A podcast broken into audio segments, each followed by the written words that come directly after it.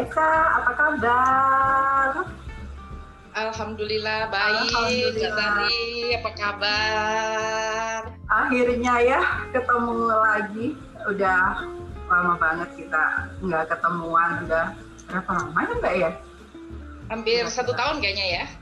Rata-rata, rata nih, aduh mohon maaf, aduh nggak tahu dirimu atau diri aku yang sibuk satu tahunan ya, ya, ternyata. Sebelum pandemi ya, pandemi. Sebelum pandemi kayaknya ya. Sebelum pandemi. Pandemi aja kan udah dari Maret ya.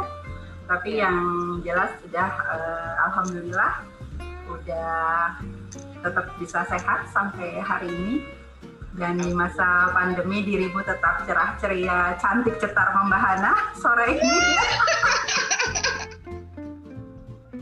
aduh, aduh, aduh. Ya alhamdulillah. Gimana um, karir gimana nih Jen? Pekerjaan perusahaan gimana nih selama pandemi ini gimana? Ya, oke. Okay. Mm-hmm. Ini uh, jadi sedikit cerita, sedikit mm. curhat ya. Mm-hmm. Tentunya uh, hampir semua uh, para pebisnis nih rasanya juga terdampak lah dengan yeah. adanya begini. Ya. Kita tidak bisa pungkiri gitu yeah, kan yeah. bahwa semuanya pasti terdampak. Apalagi uh, bidang usaha saya salah satunya adalah wisata. Ah. Nah, jadi uh, wisata itu kalau kita lihat uh, dampaknya itu paling bawah ya. Kalau misalnya uh, ada beberapa dikategorikan gitu, hmm, hmm. memang pariwisata terdampak paling parah gitu, paling hmm. parah. Karena dia uh, tempat berkerumun, tempat banyak orang gitu kan, tempat berkumpulnya uh, banyak orang. Jadi mau tidak mau gitu ya, uh, kondisi saat ini ya memang untuk sementara harus tutup. Nah, itulah yang yang mungkin ya agak-agak berat gitu. Tapi insya Allah ke depannya uh, tetap akan kembali seperti Amin, semula. amin, amin ya Allah. Tapi luar biasa, luar biasa walaupun lagi kondisi seperti ini ya. Tapi Mbak Esa ini luar biasa banget semangatnya, uh, tawa cerah cerianya gitu ya luar biasa banget. Ini yang bikin aku kangen. Makanya kenapa aku undang Mbak Esa ini duluan buat di podcast. Iya iya. iya. renyah renyah ketawanya itu yang bikin kangen sih sebenarnya. Jadi uh, gini, karena gini, kalau kita uh, misalnya menghadap kita ini uh, sebagai seorang pengusaha ya, hmm. uh, kalau menghadapi segala sesuatu uh, dengan stres gitu kan, segala sesuatu dengan panik gitu kan, uh, makin makin berantakan. Seperti efek domino kan, seperti itu. Jadi ke mana-mana, ke mana-mana. Iya iya iya. Gitu loh. Mau tidak mau kita harus berusaha untuk uh, ya sudah gitu. Kalau misalnya memang ini yang terjadi uh, kita harus action apa nih? Terus harus melakukan apa nih gitu kan? Uh, ada uh, gebrakan baru apa nih ke depan? Terus atau mungkin uh, usaha apa yang lainnya yang bisa menopang? Ya Fokus. ya memang uh, itu sih satu pilihan gitu. Maksudnya satu pilihan tapi pilihan yang cukup berat gitu kan? Karena yang paling berdampak akhirnya uh, karyawan kan seperti itu. Nah itu yang paling berat sih di situ. Tapi uh, bagaimanapun juga kita harus tetap survive gitu kan. Itu aja sih sebenarnya. Jadi friends teman-teman perkenalkan Mbak Etsa ini adalah sahabat lama saya yang luar biasa, perempuan yang luar biasa di mata saya uh, beliau mempunyai bidang usaha yang seperti tadi disebutkan bergerak di bidang pariwisata.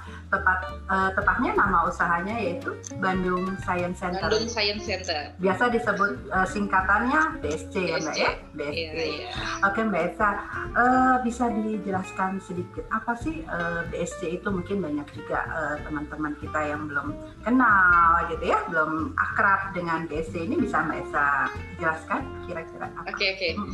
Coba saya, saya saya terangkan dari uh, awal gitu ya. Jadi BSC Bandung Science Center itu uh, bisa dikatakan sebagai pusat uh, pendidikan gitu ya, pusat pendidikan yang berdiri di Bandung.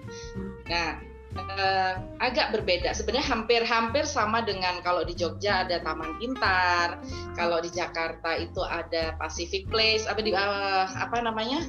Oh, yang di atas, iya yang di atas Pacific Place uh, itu ya Ya di atas tuh. Nah, hmm, cuma hmm. ada sedikit membedakan. Kalau hmm. di Pacific Place itu uh, mereka membelajar uh, belajar tentang uh, apa namanya seperti karir seorang pilot gitu kan. Karir belajar, lah ya, lebih ke karir uh, lah ya. Karir, karir, karir. Nah, hmm. kalau di Bandung Science Center ini lebih dasar lagi. Jadi hmm. belajar matematika, fisika, kimia, jadi dasar oh. dan derivatifnya gitu ya. Tetapi uh, kita kemas entertainment Nah, hmm. jadi Bandung Science Center itu bisa dikatakan pariwisata edutainment. Pariwisata gitu. edutainment. Uh, uh, jadi antara uh, penggabungan antara edukasi dan entertainment hmm, seperti itu di mana yang ada di dalam situ adalah semua hasil karya putra bangsa. Jadi tidak ada kita uh, misalnya kerjasama dengan pihak luar, oh. terus uh, misalnya endorse atau segala macam tidak ada. Jadi murni semua yang ada di dalam itu hmm. pembelajarannya itu adalah hasil karya ilmuwan-ilmuwan Indonesia yang mereka tidak tinggal di Indonesia gitu. Wow. Jadi mereka mereka dulu uh, ilmuwan-ilmuwan ini adalah lulusan yang uh, yang penerima beasiswa dari B.J. Habibie, zamannya B.J. Habibie. Oh. Mereka sekolah, disekolahkan di Amerika, uh-uh. uh, zaman BPPT. Iya, iya. Semua di Amerika. Setelah mereka lulus ilmuwan-ilmuwan ini tidak ada yang pulang ke Indonesia. Karena mereka pulang ke Indonesia, uh, siapa yang sanggup membayar mereka? Kalaupun uh, mereka pulang ke Indonesia digajinya juga tidak besar gitu. Mm-hmm. Jadi akhirnya mereka pada uh, berkelana atau tidak pulang. Ada yang menetap-tetap di Amerika, ada yang di Malaysia, ada yang ke Jepang intinya mereka tidak ada hampir 90% tidak ada pulang ke Indonesia. Namun, karena kurang dihargai ceritanya. Mm, mm, mm, nah, setelah uh, jadi sebelum adanya Bandung Science Center ini, uh, saya mengamati bahwa pariwisata itu kan maintenance cukup besar sebenarnya yes, gitu kan yeah, ya, yeah, costnya yeah. cukup besar. Nah, sementara saya lihat itu uh, saat itu namanya wisata kalau tidak hari libur dia tidak ramai. Ya. Kalau hari biasa dia sepi, betul kan? Betul, mbak, nah, betul. Dari situlah akhirnya hmm. saya berpikir bagaimana caranya pada saat hari-hari biasa tetap. itu uh, tempat wisata tetap ada pengunjungnya. Ya. ya, bagaimana dikemas sehingga uh, anak-anak sekolah itu bisa tetap datang field trip. Ya, nah, ya, ya. akhirnya di situlah berpikir kebetulan saya punya kenal teman-teman uh, ilmuwan, hmm. gimana kalau misalnya se sebuah ilmu kita bikin pariwisata gitu. Hmm. Akhirnya terjadilah yang namanya Bandung Science Center itu itu pusat edutainment begitu ya, ceritanya. Keren, keren.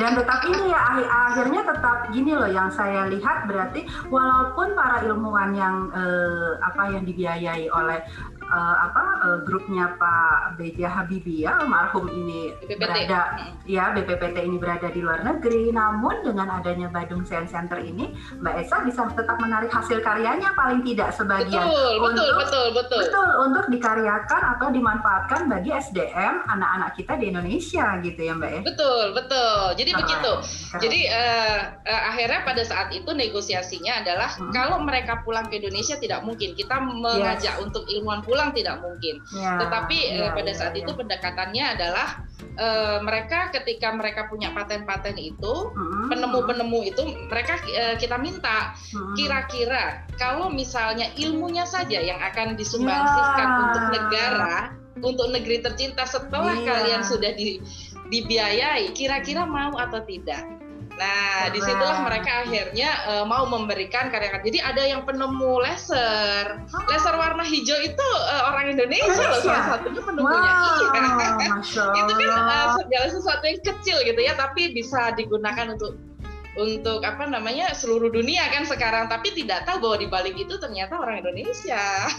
Dan ini betapa pentingnya loh Mbak untuk uh, diketahui oleh anak-anak uh, anak -anak kita ya iya, kan? Iya, betul, betul. Karena betul. saya melihat uh, tenggelam banyak tenggelamnya tokoh-tokoh yang tidak diketahui oleh anak-anak kita membuat kebanggaan menjadi seorang warga negara Indonesia tuh turun betul, ya nggak sih betul, ya kan iya, apalagi iya. sekarang di pelajaran sekolah saya lihat juga uh, mulai dari sekolah dasar saja pelajaran seperti kalau kita dulu ingat nggak ada pendidikan ya, Pancasila ya, ya kan Pancasila ada PMP PMP ya, PMP pendidikan Mara Pancasila nah kemudian ada belajar uh, apa P4 ya kan ya ya ya nah itu saya lihat sih kalau di anak-anak yang sekarang ini agak kurang ya terlebih lagi betul, betul. ada hantaman teknologi TikTok, Betul. ya kan? Ya, ya. Kemudian ada uh, macam-macam media sosial, ya kan? Nah, saya sendiri yang seumur ini, kalau nggak Mbak Esa sebutkan tadi, ya kan? Ternyata penemu laser warna hijau adalah seorang warga negara Indonesia, kelahiran Indonesia, gitu kan? Itu kita nggak, itu kita nggak akan pernah tahu, gitu kan? Betapa bangganya kita di luar nama nama seorang warga negara Indonesia di luar sana begitu kerennya, gitu kan? Betul, betul. Keren, keren. Keren banget. Jadi masih masih banyak lagi lah eh, ilmu-ilmu yang mereka sumbangsikan gitu kan. Jadi di Bandung Science Center ini semua keilmuan-keilmuan misalnya kayak robot, laser segala macam ya uh, uh, Van de Graaff di situ. Jadi di di uh, wahana fisika gitu ya. Di wahana fisika itu ada Van de Graaff, ada Tesla. Itu kita tidak ada yang impor. Jadi semua itu kita bikin. Jadi murni gitu loh. Murni ini hasil ilmuwan gitu, hasil karya putra bangsa.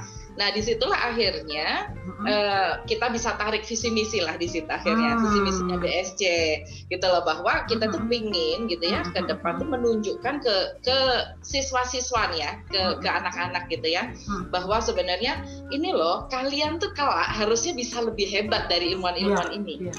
gitu loh. Itu sih sebenarnya yang uh, hal kecil ya benang merah yang yang kita bisa tularkan gitu. Jadi kita berpikir bahwa dari seribu anak paling tidak minimal ada satu. Nah, sedangkan yes. sekarang udah ratusan ribu pengunjung yang ada di, di, di Bandung Science Center. Mm-hmm, Artinya mm-hmm. kita berpikir bahwa paling tidak ada 100 orang jadi ilmuwan yang jauh lebih baik dari ini. Itu bagaimana 30 tahun ke depan Indonesia? Keren, keren, keren. Nah, itu sebenarnya tujuannya. Keren, keren, keren, keren. Oke, jadi uh, memang saya melihat sebenarnya hmm, kelihatannya uh, apa ya Mbak? Ini sih cukup cukup unik ya uh, usahanya ya, Mbak Esa ya. Di Indonesia kira-kira ada nggak sih usaha yang seperti Mbak Esa jalani ini? Uh, tidak banyak. Jadi gini. Ada tapi tidak ada, banyak. Ada. Se serupa tapi tak sama gitu. Nah serupa tapi tak sama. Tetapi ya. memang tidak mudah karena untuk membuat satu science center itu jadi prosesnya cukup panjang, cukup susah. Literatur kita harus uh, membedah mulai dari uh, literatur kita bedah, kita juga menyesuaikan uh, apa namanya program sekolah gitu ya, mulai dari TK playgroup sampai ke mahasiswa. Kita harus ada silabusnya gitu kan. Kita harus menyesuaikan itu. Dan bagaimana pembelajaran di Indonesia seperti apa. Jadi kita harus harus menerapkan itu. Dan itu juga setiap uh, satu tahun sekali kita harus merubah. Artinya gini hmm.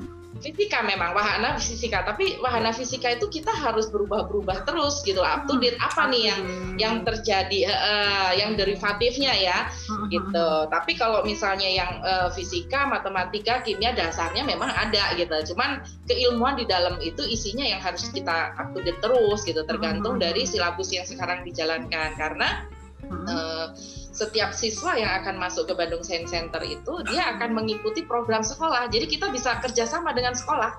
Oh, gitu. Begitu. Jadi 90% yang datang ke tempat kami adalah sekolah. Oh, gitu loh. Jadi memang tidak famous untuk uh, umum gitu loh. Oh. Tetapi sekolah-sekolah sudah tahu gitu. Oh, jadi yang kayak grup-grup gitu ya, grup-grup sekolah. Ya, iya, iya betul. Hmm, iya, iya, jadi iya, masuknya iya. dia uh, karena gini, jadi 30% pembelajaran di Indonesia ini kan uh, ada harus belajar di luar. Ya. Nah, kita menang menangkap market 30% itu gitu loh. Hmm. Nah, 30% yang uh, disarankan untuk pemerintah ada peraturannya bahwa siswa harus belajar di luar.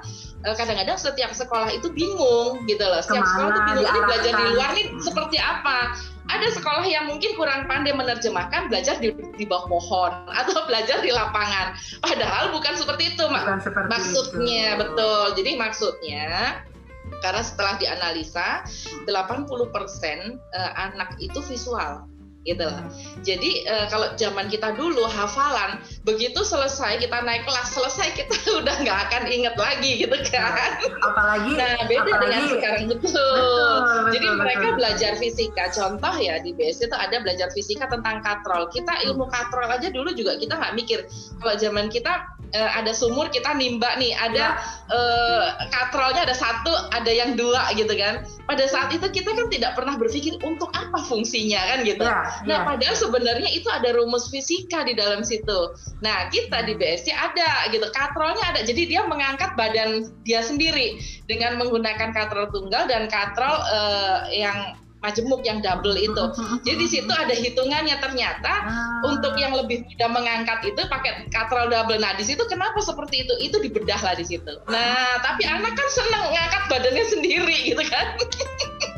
Padahal berguna memang ini lebih lebih seperti kayak menerjemahkan pelajaran-pelajaran yang Iya, betul, ya. betul, betul. Jadi aplikasi jadi jadi aplikasinya. Betul, betulnya itu jadi uh, uh, apa namanya? Uh, visual. Jadi kita visual. dari dari dasarnya dibikin hmm. visual gitu sehingga hmm. anak-anak tuh mudah oh ini maksudnya kalau majemuk begini, kalau tunggal begini gitu. Jadi memang uh, erat kaitannya dengan segala pelajaran sekolah ya Mbak Esa? Ya? Iya, iya. Jadi kita semua ada. Jadi matematika, jadi kita di BSC itu ada baru kita bikin 15 wahana. Sebenarnya hmm. totalnya banyak. Kalau kita nurutin ilmu banyak karena memang hmm. wahananya tidak terlalu besar kita ya, gitu. Ya. Jadi kita sementara masih 15. 15 hmm. itu uh, yang ada keilmuan dasar matematika fisika kimia itu jelas dasar kemudian ada derivatifnya derivatifnya misalnya kayak DNA hmm. terus habis itu ada kayak laser show hmm. terus ada lagi optik nah itu hmm. uh, derivatif dari ada robotik kayak gitu ya, nah itu derivatif dari keilmuan dasar tadi apalagi robotik sempat agak uh, famous ya belakangan ya iya iya iya iya ya. Ya. Uh, itu ada ada juga di BSC ternyata ya ada ada jadi uh, jadi nanti uh, di BSC itu ketika kita apa namanya datang ada di situ Iron Man yang menyapa welcome to Bandung Science Center. Aduh, Iron Man jadi ingat itu? Iya. Pada dan dia bisa ngomong gitu, dia bisa salaman gitu kan. Pada di mengoleh ini saya. Udah di bawah, jangan-jangan dia terinspirasi dari BSC sampai ngomong Iron Man, Iron Man. Nggak mungkin bisa jadi. Tapi terakhir kami uh -huh. uh, setelah Iron Man pada saat itu memang lagi Iron Man lagi booming. Uh -huh. Tapi setelah uh, belakangan uh -huh. akhirnya kita bikin dinosaurus gitu. Uh, Jadi okay. ada Dino Park di situ uh -huh. yang bisa dinaikin tapi semua robot gitu. Uh -huh. pokoknya pokoknya apa pun lah ya, tapi berhubungan bersentuhan dengan uh, entertainment, entertainment yeah. sehingga si ilmu ini nggak terasa kaku, membosankan, menyebalkan buat betul betul jadi anak kita uh, anak-anak gitu ya? iya jadi anak-anak pada saat datang mereka tuh hmm. tanpa sadar kalau mereka tuh belajar gitu loh. Ya. jadi mereka happy gitu nggak berasa. Jadi sudah sekian jam ternyata loh ada tugas yang harus dikerjakan gitu ya, kan. ya, saya ya saya sempat lihat salah satu videonya di IG oh ya teman-teman nanti bisa dilihat ya IG-nya BSC ya ada nanti uh, saya kasih alamatnya biar jelas. Yang punya anak-anak juga boleh diajak ke sana. Ada alamatnya ada kontak personnya kalau nggak salah juga ya mbak Esa ya Ya, ya. Nah ada di IG itu lucu. Ada anak yang diajak pulang aja sampai nggak mau ya mbak ya. ya saya, ya, saya, saya lihat itu di apa di apa uh, IG-nya itu saya ketawa. Ada? Gitu. Terus ternyata di BC itu juga ada apa permainan yang kayu-kayuan gitu-gitu ya. Banyak ya. Jadi banyak jenis dan macamnya gitu ya mbak ya di, betul di, jadi di, memang itu kan uh, dimulai kita sesuaikan gitu ya dimulai uh -huh. uh, apa namanya dari anak playgroup sampai uh mahasiswa keilmuannya itu disesuaikan gitu loh.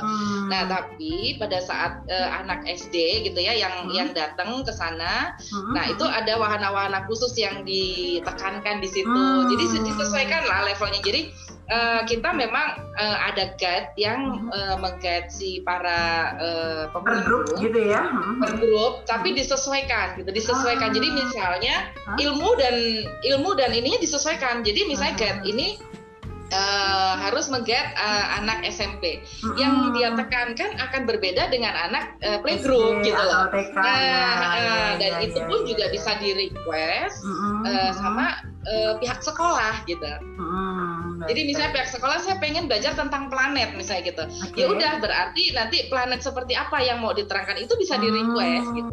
Ah, oke oke oke. Keren Mbak Esa, nggak kebayang.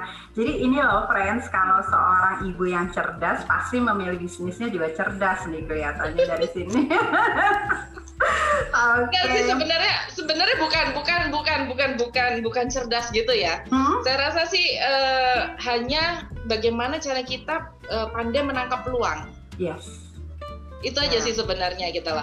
Jadi. Uh, mungkin mungkin lebih ke sana lah ya gitu. Saya rasa semua orang uh, bisa lah melakukan. Karena uh, balik lagi kalau dikatakan pintar saya bukan ilmuwan gitu kan.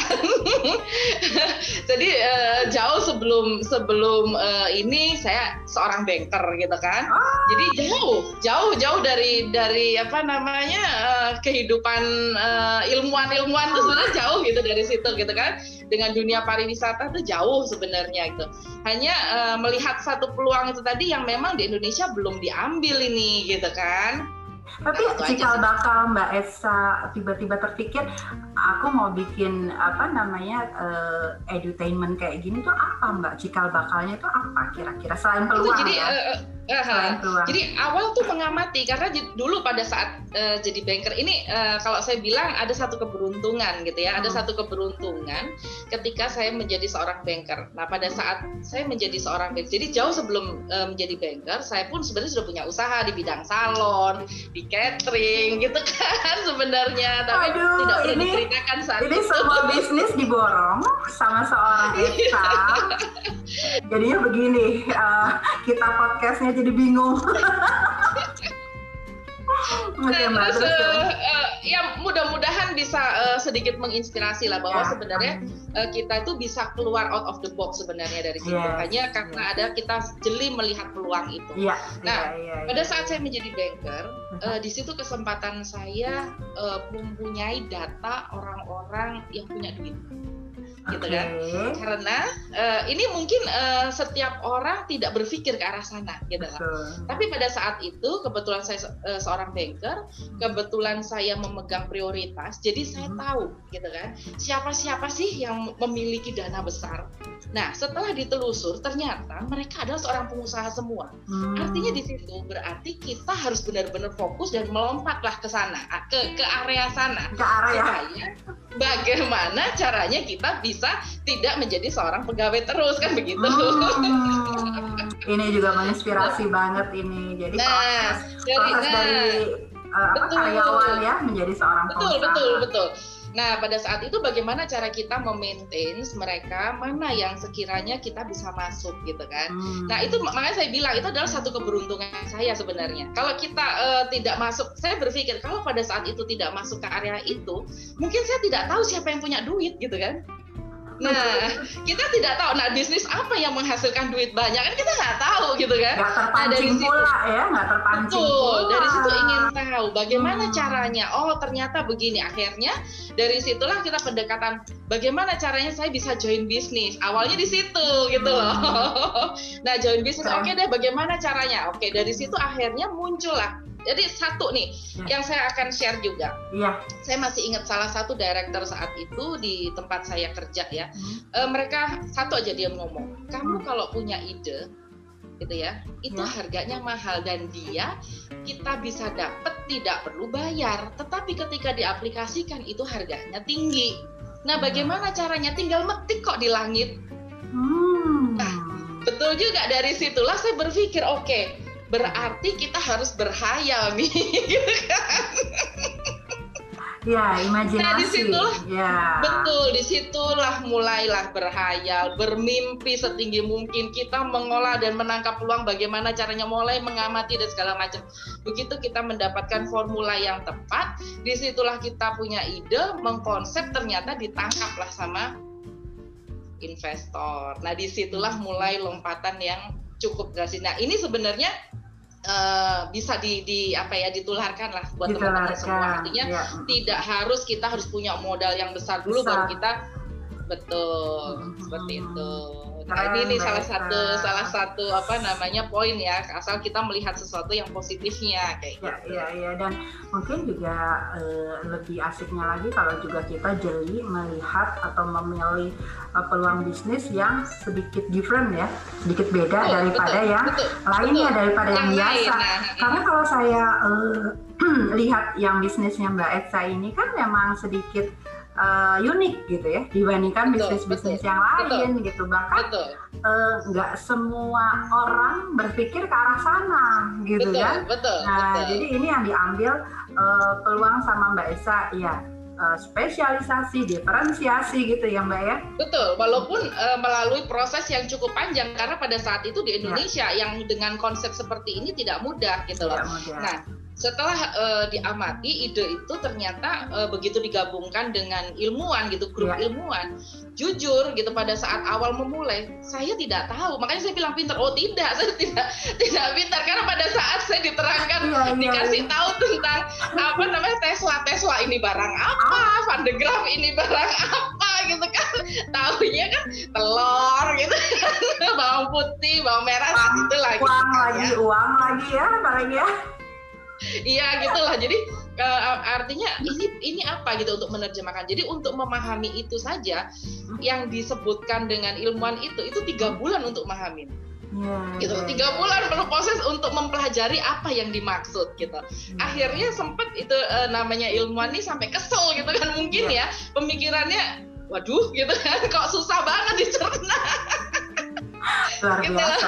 Tapi luar iya, biasa, dan, dan, luar dan biasa. di Indonesia saat itu hmm. belum ada gitu di, di Indonesia saat itu belum ada hmm. gitu yang yang seperti Science Center ini bingung saya menerjemahkan akhirnya dikirimlah saya ini ke luar negeri untuk belajar oh. gitu loh sampai seperti itu prosesnya ya sampai seperti itu prosesnya oh. jadi pergi itu hanya untuk belajar ke setiap negara karena sebenarnya jadi science center itu adalah wajib di dalam satu negara. Itu harus ada.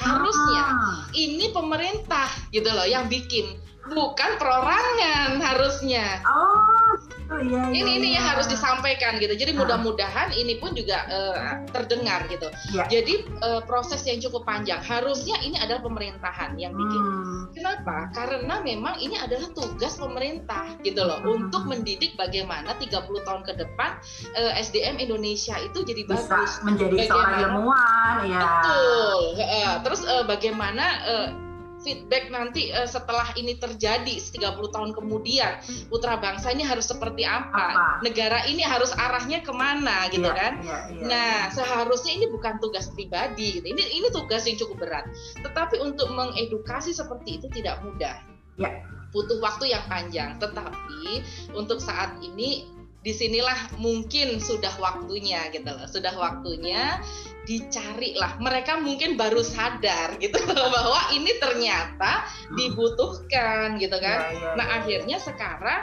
alhasil setiap daerah sekarang setiap kepala negara akhirnya mengejar-ngejar untuk mau dibukakan ini oh gitu enggak tiap, ya, tiap ya. daerah atau tiap negara tiap daerah Oh, tiap, tiap daerah. daerah. Oh, tiap, tiap daerah. daerah. Karena setiap negara itu sudah ada harusnya ini berada di Jakarta, harusnya berada pusat, uh, pusat ya di pusat uh, karena setiap negara pasti ada. Tetapi karena Indonesia itu negara yang cukup besar, akhirnya dan penduduknya cukup padat, jadi uh, daerah mana atau pemerintah daerah mana yang uh, tanggap menangkap peluang ini, ya akhirnya mereka yang manggil gitu loh. Hmm. Gitu. Keren Mbak Esa. Jadi uh, dengan kata lain di sini Mbak Esa uh, ikut meringankan tugas negara nih. mengambil alih ya, mengambil alih sebagian tugas negara dalam bentuk yang eh, sebenarnya ini justru penting saya lihat karena kan pokok ya dasar. Ya, ya, dasar betul. untuk uh, eh, SDM Indonesia ke depan. Betul, gitu. betul, betul, betul. Tapi alhamdulillah luar biasa dan ini bisa ternyata uh, bisa dijalankan sama seorang ETSA. Sudah berapa lama Mbak ini Mbak uh, BSC berdiri? Jadi uh, kita uh, saya merintis dari tahun 2011 2011 sampai 2014 baru buka. Jadi cukup panjang itu. Prosesnya luar biasa ya. Cukup panjang. Jadi ya. mulai urus uh, awal sampai itu cukup panjang kan benar-benar yang bikin dari nol gitu. Kita ya. kalau mau bikin uh, pilot project ini cukup cukup berat ya karena, karena belum ada ya, ya belum ada yang seperti belum ada ini. saat itu ya, keren Mbak Esa terus uh, mungkin ini last question Mbak Esa ya pertanyaan terakhir ya uh, setelah uh, BSC ini dijalankan uh, cukup matang menurut saya karena bisnis kalau sudah lewat lima tahun alhamdulillah itu artinya survive ya bisa bisa uh, mengikuti zaman ya perkembangan Nah ini apakah uh, Mbak Esa akan membuat suatu terobosan, program baru yang lebih menggebrak dunia pendidikan kita? Karena memang uh, terus terang ya uh, sebagai seorang ibu tuh saya agak uh, sedikit khawatir dengan pola-pola pendidikan anak kita yang uh, sekarang tuh kalau kalau menurut saya tuh memang jauh mbak daripada uh, pola pendidikan yang waktu saya alami ketika saya SD kecil gitu ya. Uh, lebih longgar uh, lebih ya mungkin Mbak Esa juga ngalamin gitu kan sudah paham gitu. Nah menurut Mbak Esa uh, ada nggak sih ke depannya ini uh, BSC ini akan memberikan sebuah program yang terbaru, gebrakan program ya untuk lebih masuk deep ke dalam dunia pendidikan anak-anak kita. Kira-kira ada nggak? Oke, jadi gini, uh, eh, 10 tahun yang lalu bahkan mungkin uh, sebelum uh, jadi tahun 2011 berarti 9 tahun yang lalu lah ya berarti uh, 2011 sebelum itu hmm. ada 2010 kurang lebih ini sudah dikonsep ya. jadi kurang lebih 10 tahun sebelum uh, sebelum 2020 2020 nih hmm. jadi uh, abang menteri kita nih kapan hari kan uh, pernah sempat pada saat hari guru bahwa uh, siswa harus belajar di luar tidak perlu di sekolah gitu kan betul, betul. harus bagaimana cara mengaplikasikan. Pada saat uh, beliau mengatakan seperti itu kami dari BSD itu sudah berpikir 10 tahun yang lalu sebenarnya. Jadi ini adalah tinggal pengaplikasian. Nah kalau masalah program kita pun juga sudah membuat program. Jadi artinya membuat program di luar eh, program-program uh, sekolah. Jadi misalnya uh, untuk membuat robot membuat kipas angin. Jadi.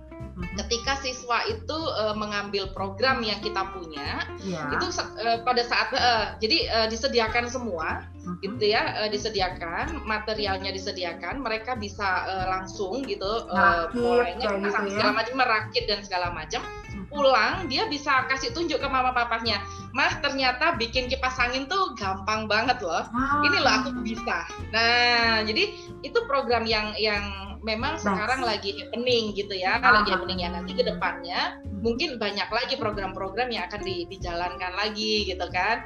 Ada robotik, ada segala macam bikin Tamiya, bikin robot dan segala macam itu lebih wow. lebih banyak lagi gitu. Iya, wow, itu wow, satu untuk yang di BSC. Nah, yang kedua insya Allah gitu ya BSC ini akan dibuka di uh, daerah lain gitu beberapa daerah lain sekarang yang sudah kita kerjasamakan justru akhirnya begini sekarang tidak murni ya. tetapi kita akan bekerja sama dengan uh, eh, BUMN seperti itu. Ah, Jadi misalnya nih kayak uh, eh, PTPN mereka ya. punya gedung, mereka punya bekas pabrik yang tidak difungsikan. Ya. Nah, itu ya. akhirnya kita kelola bersama bagaimana caranya ini lebih bermanfaat. Jadi contoh yang di uh, Jawa Timur gitu ya, ya. ini uh, di Sidoarjo, hmm. itu uh, ada PTPN uh, dia bekas pabrik gula yang sudah tidak tidak berfungsi. Ya. Nah, akhirnya mereka meminta untuk bagaimana supaya ini tetap produktif gitu kan. Hmm, Tempat ini ya, ya. sayang akhirnya bagaimana kalau dibikin uh, edutainment di sini? Akhirnya tetap ini pembelajaran tentang pabrik gula segala macam prosesnya semua tetap. Tetapi di situ akan dikolaborasi dengan keilmuan dasar ada gitu loh Nah, jadi eh, anak-anak nanti ke depan ke sana mereka tahu persis itu barang ada dari zaman Belanda, terus mesin-mesin sejarahnya segala macam itu bisa dipelajari. Terus gitu. proses pembuatan gula seperti apa? Betul, proses pembuatan gulanya seperti apa? Keren, itu semua ada dan mesin-mesin itu uh, dari zaman Belanda masih berjalan gitu. Keren. Nah, ini yang lagi disusun ternyata ya Allah belum memberikan kesalahan karena keadanya pandemi. Corona, ya, nah, ya, pandemi. inilah akhirnya ya. untuk skip sementara melihat situasi yang ada. Tapi itu keren mbak, uh, terobosan barunya keren banget bekerja sama dengan BUMN tanpa menghilangkan citra BUMN itu sendiri. Betul, kan? betul, nah, betul. Ah keren mbak Esa. Rasanya sih pengen ngobrol banyak terus. Next kita yeah, bikin yeah, iya. episode yeah. lain lagi yang uh, bisa lebih menginspirasi ya kan Ya kalau kali ini memang kita fokusnya ke bisnis ya. Jadi ini luar biasa ide bisnis yang dari seorang karyawan menjadi seorang pengusaha eh, begitu luar biasa prosesnya, waktunya ya kan. Kemudian yang nggak terpikir eh, dari konsep dan bidangnya, lompatan yang luar biasa besar gitu kan. Oke, pokoknya saya ikut bangga, ikut senang menjadi seorang sahabat dari seorang owner BSD Mbak Eka. Sukses terus setelah pandemi kita ngopi bareng lagi, curhat gosip lagi sama-sama. Sementara kita pakai hmm, apa uh, apa zoom, namanya zoom. zoom dulu komunikasi kangen-kangenannya via zoom dulu Insya Allah semuanya uh, ke depannya kita tetap berharap yang terbaik. Mudah-mudahan pandemi ini segera lewat sehingga semua uh, pekerjaan yang tertunda dari BSC bisa segera dilanjutkan dengan prestasi yang luar biasa untuk uh, eh, SDM muda Indonesia. Oke Mbak Ica semangat terus. Makasih waktunya Mbak ya. Assalamualaikum. Bye bye.